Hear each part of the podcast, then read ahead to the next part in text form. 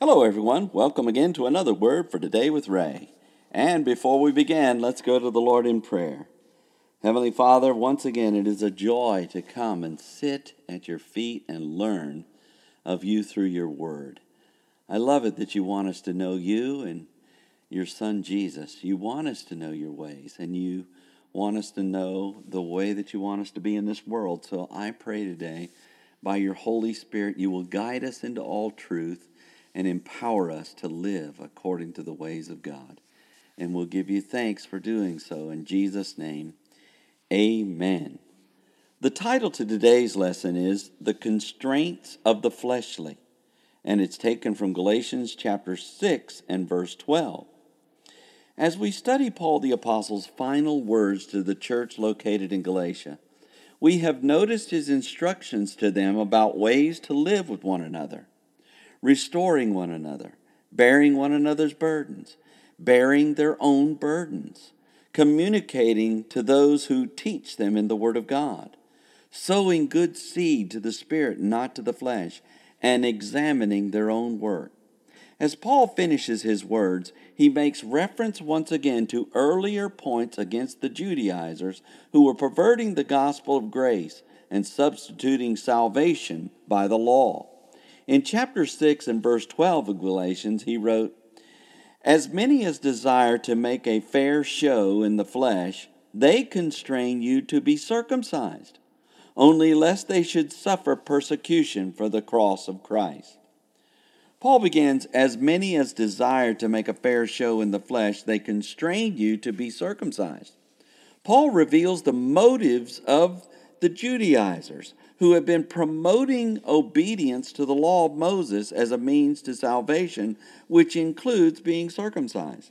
They desire to make a fair show in the flesh.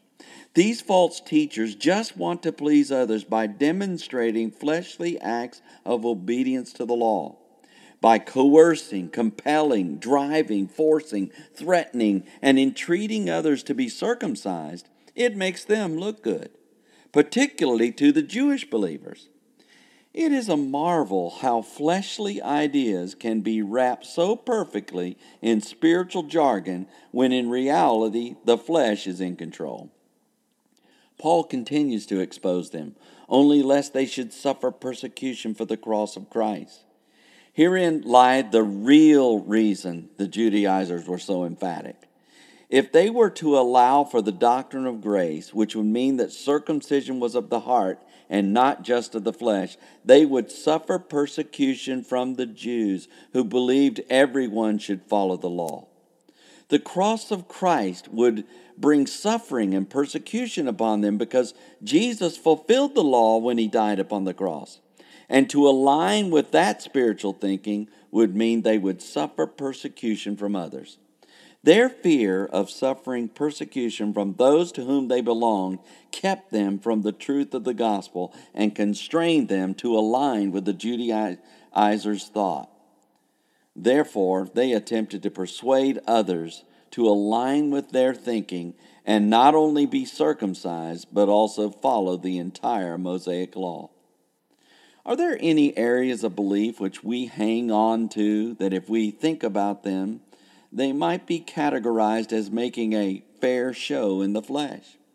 Do we have certain practices or constraints to others that have nothing to do with the gospel of grace, but are rather an outward fleshly demand that portends to righteousness? Perhaps as we take inventory of ourselves today, Paul's words will be our encouragement to be sure that we align with the gospel of grace and not according to the flesh to make ourselves look good in the sight of others. May the Lord Jesus reveal our true motives to us as we meditate upon his word. Next time, Paul will tell us how those who make these fleshly constraints can't keep them themselves. So read ahead and let us join together then. Until tomorrow, there is more. And may the Lord bless you and keep you. May he make his face to shine upon you and be gracious unto you. May the Lord lift up his countenance upon you and give you peace as you continue to study his word. In Jesus' name.